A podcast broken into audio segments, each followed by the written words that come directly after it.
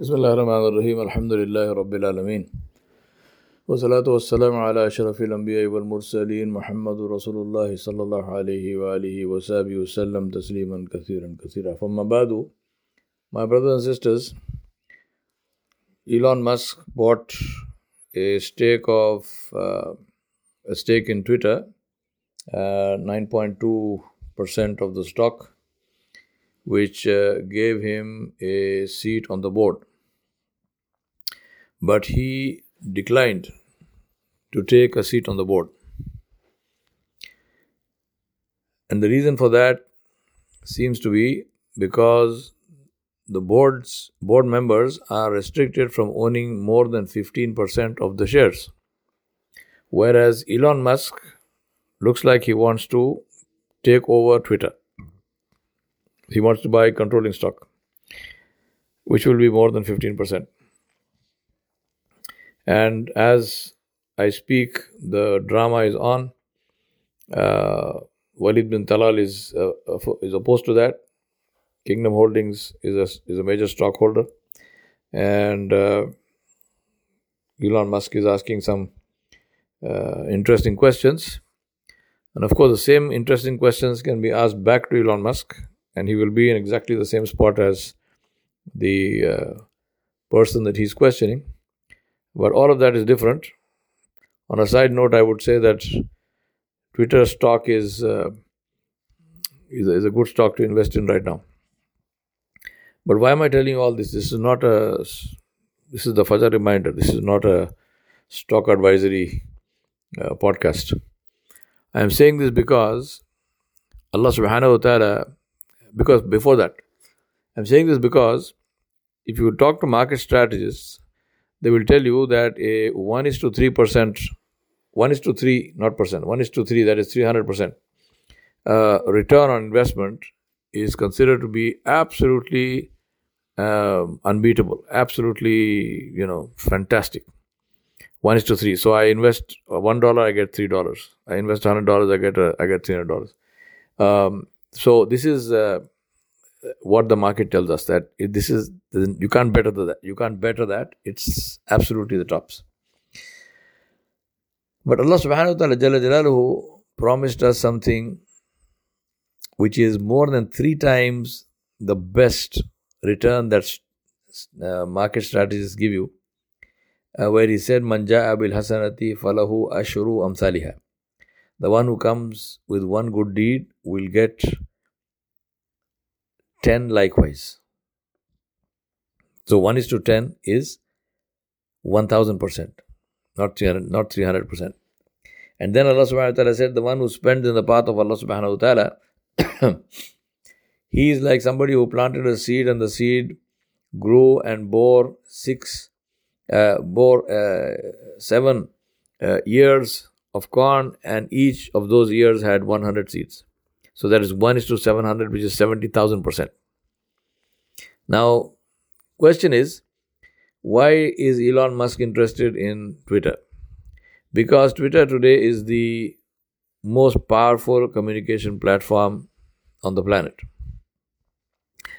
Um, Twitter is what the most powerful people in the world use to communicate what they want to do, test the market, as it were, for their pending decisions, uh, heads of state, uh, heads of corporations, and so on. And to be able to control that and to be able to call the shots on that is not just a matter of money. It is the reason. It is the reason why money is made, which is power. And Elon Musk understands that, so he wants to control that. Uh, again, in the name of freedom. And as I told you, if we ask him some questions, then he will have a perhaps a different uh, understanding of freedom, um, or maybe he will be forced to face what he uh, really knows about freedom or believes about freedom. But the point I'm making here is that investment results in return. And the best investment is the one which gives the best return. In the case of Musk, it is potential return. what he expects to happen. There's no guarantee for that because there's no guarantee. He doesn't even have guarantee for his own life. Uh, just like you have, just like you or I do not have guarantee for our lives. Uh, we also have no guarantee as to what an ownership of Twitter will do. Uh, all we have is conjecture. All we have is uh, is guesswork. Even though it might be informed guesses, it's not a pure guess, but still, there's no guarantee to that.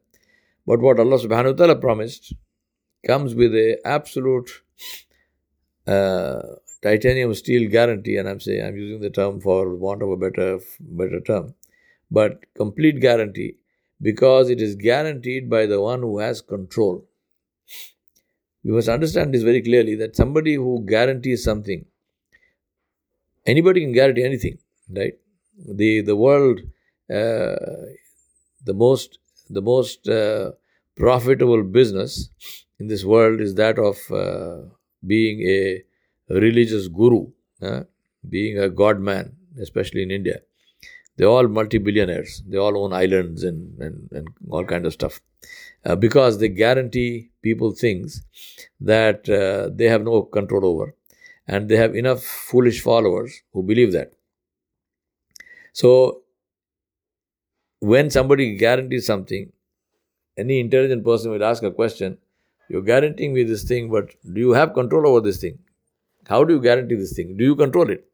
If you don't control it, you cannot guarantee it. You can say what you want, but it's not a guarantee. It's just your guesswork, like anybody else's guesswork. So, my question here is that when we are talking to market strategists, when we are looking at our worldly possessions, when we are looking at our worldly investments, we are willing to believe people who have no control over what they are guaranteeing. At best, it's a prediction, and it's a prediction by somebody who does not have complete knowledge, right? But we believe it we believe it we believe it at the at, at the at the level of a religion almost. Because sometimes people get offended. If you tell them this they get they get very uptight. But when it comes to believing the one who has control yeah, the one who has control tabarakalladhi biyadihi al-mulk wa huwa ala kulli shay'in qadir Allah subhanahu wa ta'ala said about himself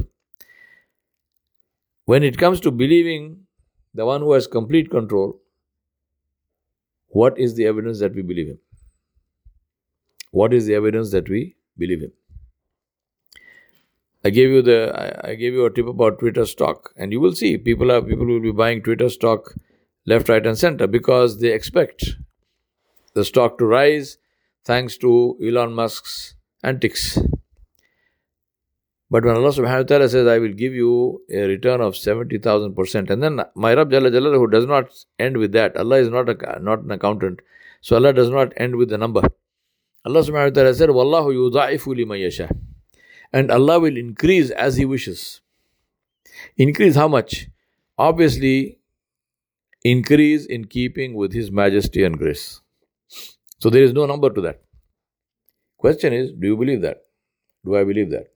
And the answer is not simply to say yes or no. That answer has to come with our hands, has to come with our, from our pockets. If I believe in the return of investment from Allah, then I must invest with Allah.